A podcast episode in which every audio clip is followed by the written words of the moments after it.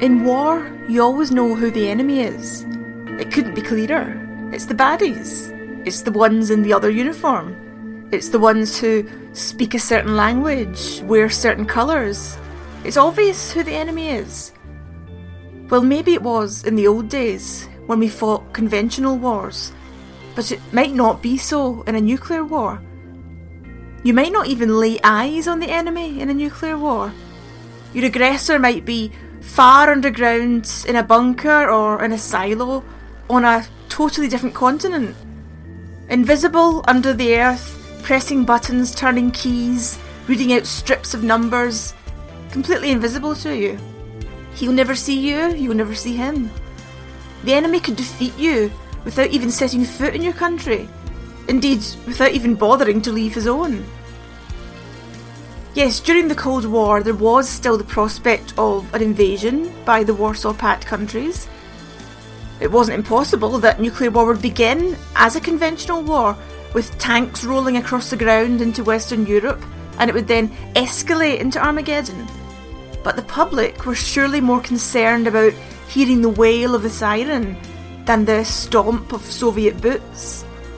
An invasion wasn't in the popular imagination as much as a Nazi one had been in the Second World War. Yet the British authorities in the Cold War still had an enemy they were prepared to tackle on home soil, and whom they had plans to subdue, control, imprison, and even execute. And that was the British people. It was the population that the authorities planned to do battle with. It was the people who would have been the enemy, ordinary mums and dads, aunties and uncles, students, bricklayers, IT guys, estate agents. That was where the threat came from. That was who kept nuclear war planners awake at night. Never mind an invasion force from abroad. What about the millions who are already here? What about the teachers, housewives, accountants, schoolgirls, and postmen turned into furious protesters, angry rioters, starving looters, frantic refugees, blocking the roads, impeding the authorities, spreading panic and anarchy. Enemies of the people would be the people themselves, and these people would have to be controlled. And that would be done by your friendly local policeman. So we're going to look at the role of the ordinary Bobby in nuclear war. This is the Atomic Hobo, and I'm Julie McDowell.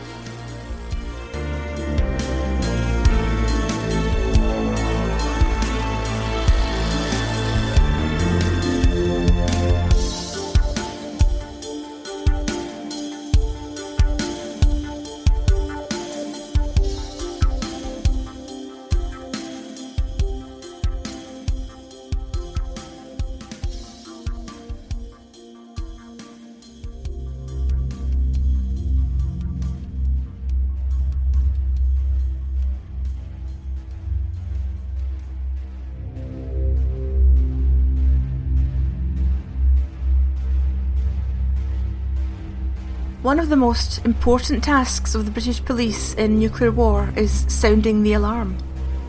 If you want to know how the dreaded wail of the four minute warning would have reached us, I direct you to my earlier podcast called Attack Warning Red. And there you'll see that the main police stations across the country each had a strange, clunky device inside called a carrier control point. They'd use this on receiving the signal to switch on most of the sirens in their area. So they'd help announce the start of the nuclear war. Although their wartime role, assuming the attack wasn't a bolt from the blue, would have started long before that. One of the first things they'd have done in the run up to nuclear war is one hell of a big recruitment drive. Retired officers would be asked to come back special constables and suitable volunteers will be brought in and given some very short and intensive training. If you've heard my previous episode, Get Out of Jail Free, you'll see that the plan was to release most prisoners from jail in the days before nuclear war. This would free up prisons, which could be used as shelter, for example, either from fallout, as they tend to be big sturdy buildings, or from an angry population seeking vengeance on the authorities.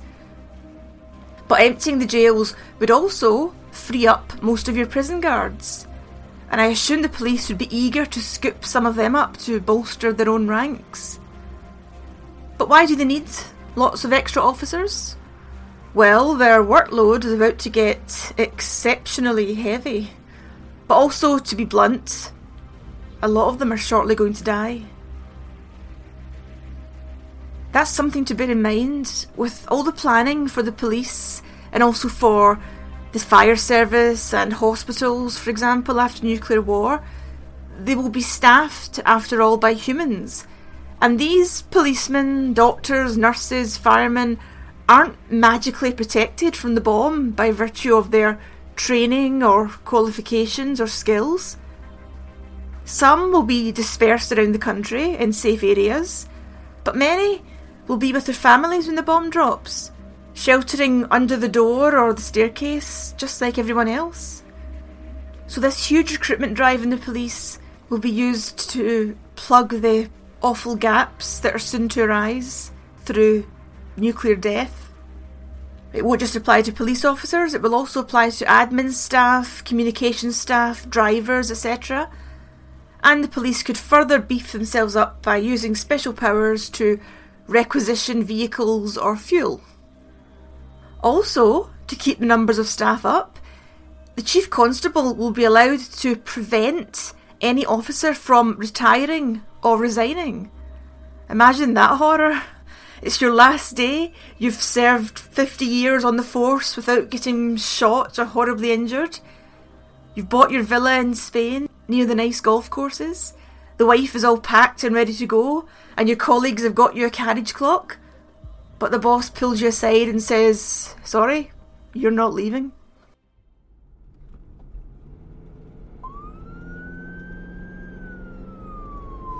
What else would the police be doing in this run up to war?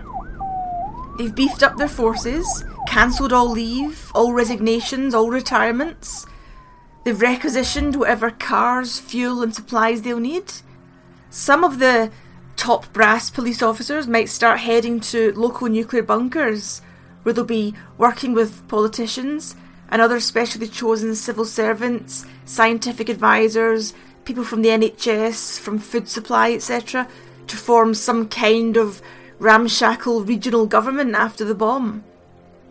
But those police, without the protection of a bunker, and that's probably about 99.9% of them, will either be at their stations, which will be fortified as far as possible against blast and fallout, or they'll be at home, just being ordinary people.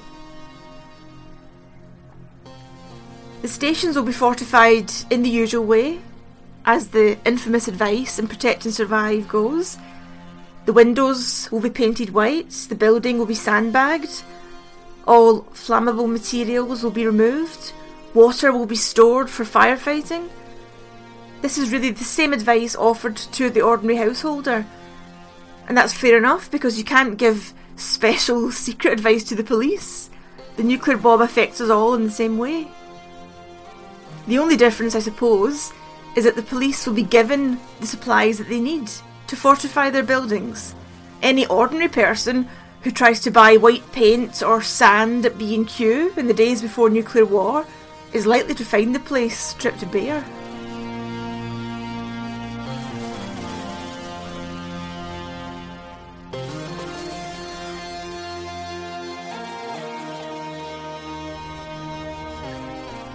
So the police have prepared themselves physically as far as possible.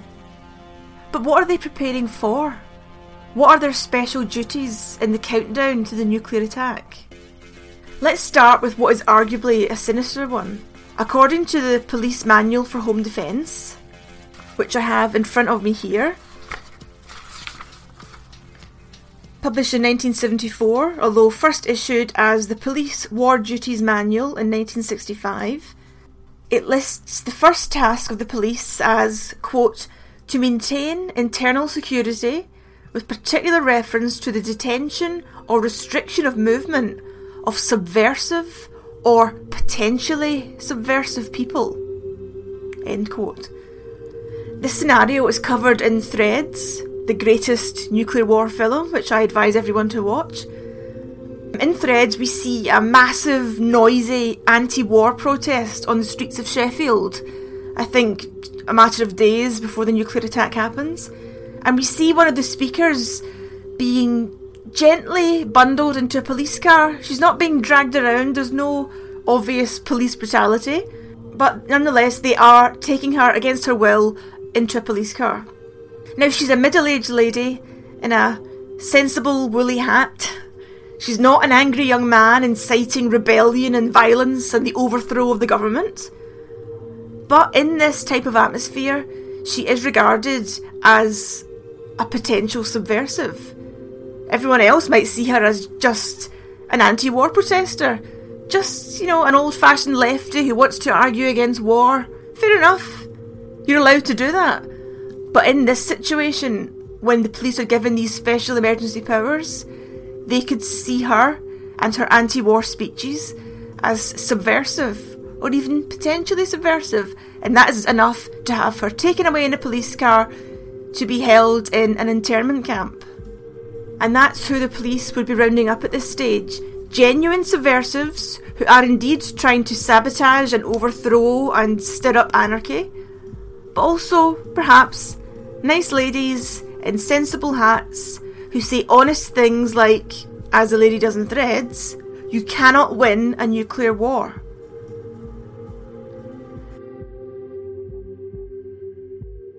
So, if the police are hunting for subversives and potential subversives, does that mean they'll be coming for everyone who's ever worn a CND badge or signed an anti war petition?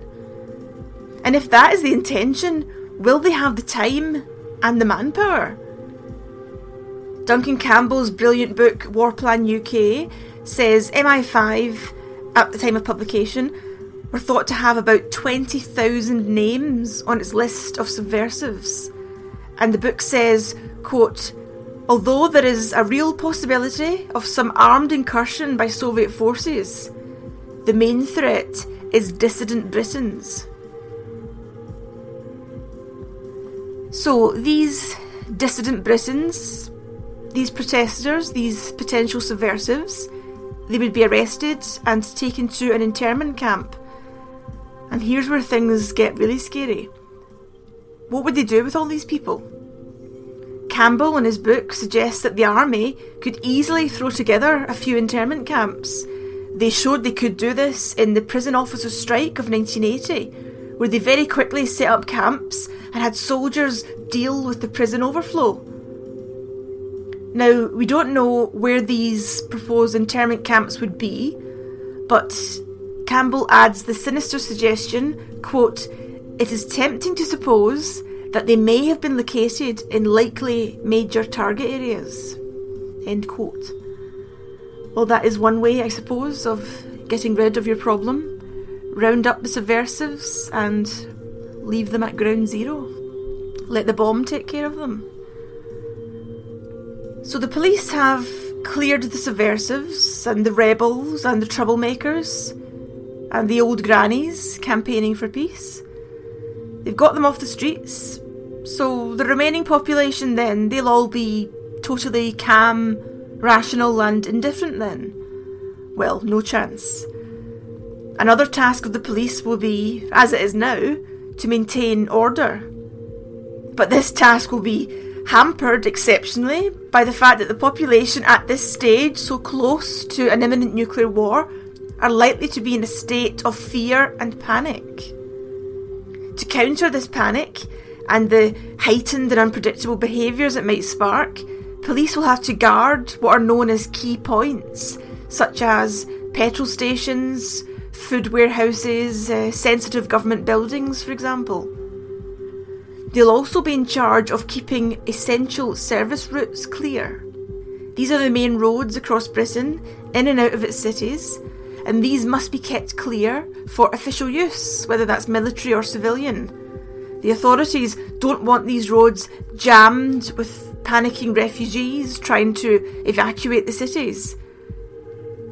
By the 70s and 80s, there was no evacuation plan in Britain. The advice was stay put, stay at home, do not try and flee. There is nothing to be gained in trying to get away. That may be true, But that wouldn't stop people trying to get away. Surely it's a natural human instinct if you live in a city or beside a whopping great target. Surely you will try and get away, it's only natural. But the authorities didn't want us doing that because then we would block the roads which they wanted for their own use. So the police would keep these roads, these essential service routes, clear. They would deny access to any civilians who were trying to escape the cities on these roads. But wouldn't these civilians, if they found their route to a main motorway blocked, wouldn't they just dash along quiet, smaller roads and link up with the main roads at other points? Again, let's turn to Duncan Campbell's book, which has a horribly practical solution to that. He refers to a civil defence conference in 1981 where local councillors heard proposed solutions to stop civilians fleeing the cities and jamming the roads. They, quote, were astonished to hear military and police planners discuss the most efficacious methods. Whether to put a ring of steel around the cities to block movement, or whether merely to control the essential service routes and allow escapees to seal off minor roads themselves through traffic jams, fuel shortages, and breakdowns. Now that's horrible, but of course very, very blunt and practical. Let the poor, miserable refugees flee along the minor roads in the hope of linking up with the motorways. Let them. Let them pile onto these minor roads and they'll soon block them all themselves. And then, of course, they'll find themselves stuck on these minor roads, in these traffic jams, in this gridlock, when the bomb goes off. Reading these plans, it's hard not to see the public as the perceived enemy of the police, and thereby the enemy of the state. Instead of catching the bad guys, the police are focused on containing and controlling us, the people. They're arresting people for being merely a potential subversive. And that could, in theory, be for something as simple as speaking at an anti war rally. They're preventing you from going about your lawful business. You want to fill up the car and take your family away from the city? No, you're not allowed to. Please step back, sir. They're guarding the petrol stations. They're keeping the supply of petrol for official use. They're blocking the roads, again, only permitting them for official use. They will not allow you to flee. It's another horrible example of how nuclear war can mangle the society that we've built. For example, in the post nuclear NHS, doctors will have to go against their nature and their ethics and everything they've been taught and abandon some people and allow them to die in agony. They may have drugs which would ease their pain, but they can't give them to that person because that person is going to die anyway. So it's not justified to waste that drug on someone who's already going to die. Use that dr- drug on someone who has a chance of survival. So that means allowing someone to suffer. The doctor will not or cannot help you and this goes against everything which seems natural and just. Likewise with the police. The local policeman won't come to your aid. He won't be keeping the bad guys away. Our civilised society is wrecked in a nuclear war by far more than just the bombs, heat, blast, and fallout. But of course, one good question is would the police be on hand to do this? As with every single plan for nuclear war, the one big unanswered question is always but would people turn up for work? When we talk about the nuclear bunkers staffed by politicians and the BBC and the police, for example, would these people who were on the list leave their families and make that dash for the bunker? Would the doctor leave her husband and her screaming children to go and tend other people's husbands and other people's children. Same with the police. Would they leave their families so they could be at their posts at the station? Or would they stay at home and look after their own? Indeed, would the police officers be amongst the very refugees that their colleagues were being ordered to hold back? Everything here depends on what seems like a stuffy, old fashioned British Empire sense of doing your duty. Now, that's very noble, and some people, of course, may intend to do it. But would that intention waver when panic sets in and the family are begging you not to leave them? Please get us out of here, don't leave us to face the bomb alone.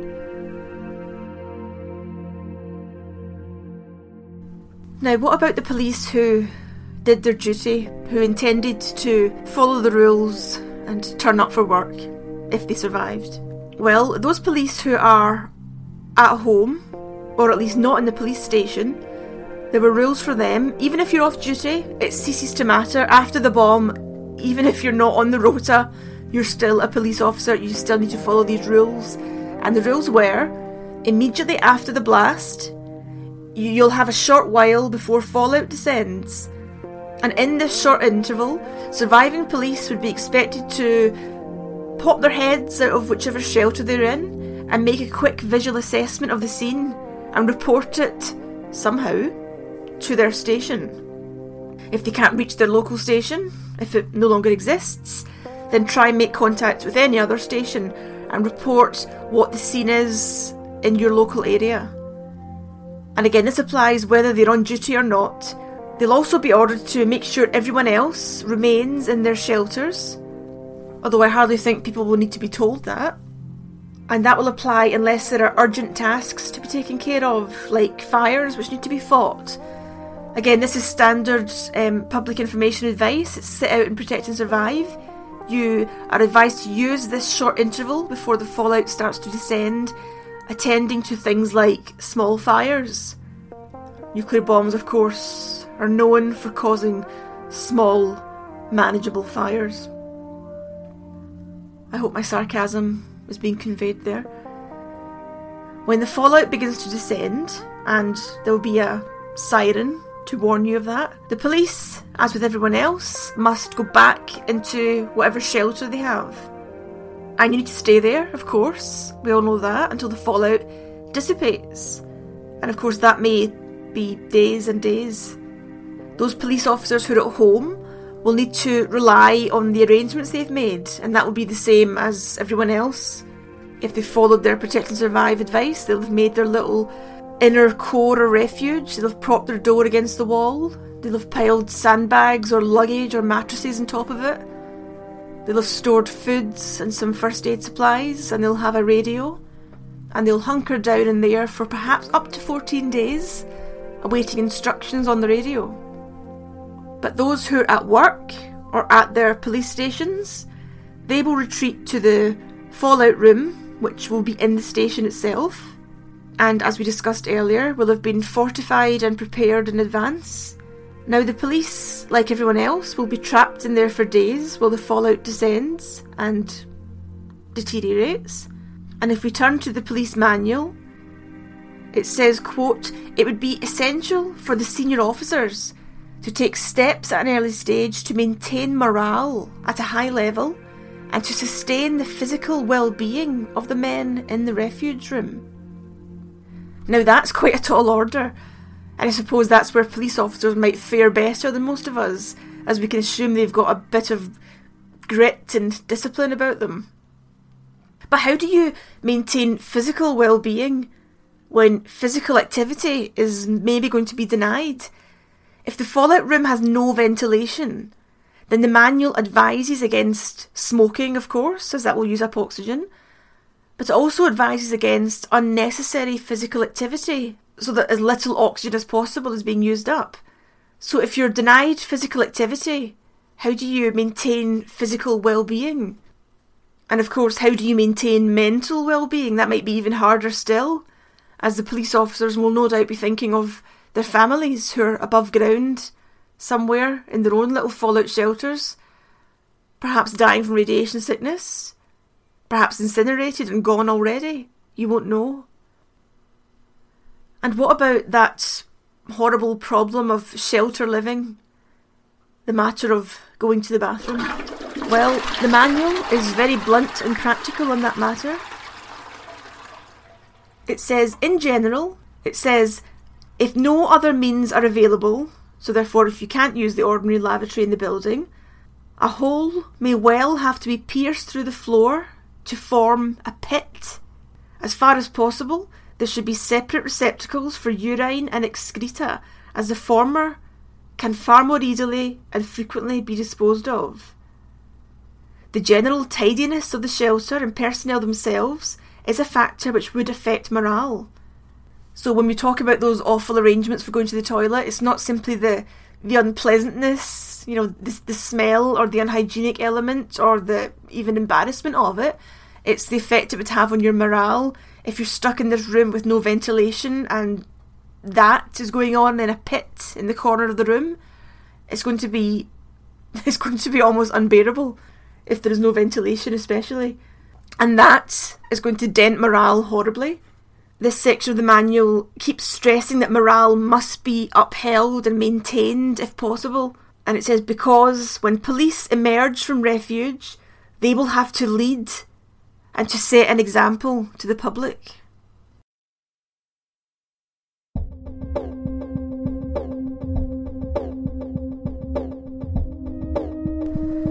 Remember, if you want to contact me about anything on the podcast, you can find me on Twitter at Julie A. McDowell or on my Facebook page, Nuclear Britain, or through my website, juliemcdowell.com. And let me thank all my patrons, of course. Um, someone else joined last week, so I now have 48. Thank you, everyone. If you want to support the podcast through Patreon, just take a look at my site, patreon.com forward slash atomic hobo, and you can pay whatever you like per month and get various nuclear rewards in exchange. Let me give a special thanks and a shout out to the following Lucy Stegervald, uh, by the way, Lucy, I hope I'm pronouncing your surname properly. Let me know if not. Uh, also, Arika, Jonathan Abelins, Peter Mars, Jacqueline Brick, Andrew Key, Sam Marco, Richard Grundy, Dave Marks, Alan Christie, Ellen McHale, Ewan McLeod, Douglas Greenshields, Colin McGee, Sean Milson, Brian Outlaw, Damien Ryan, Peter Lee, Christopher Creva, Richard Lewis, Adam Spink, Ian McCulloch, Linda Woolnough, Kevin Butter, Simon Allison, Sean Judge, Paul Maxwell Walters, Wyn Grant, Ben Capper, Mary Freer, Phil Catling, Steve Sace, Claire Brennan, Paul Jonathan Viner, and Gordon McNair. Thank you everyone for supporting the podcast. And let me also say that the music for this podcast has been provided by a band called X. You can find them on Twitter at Xband UK. That's IX Band UK.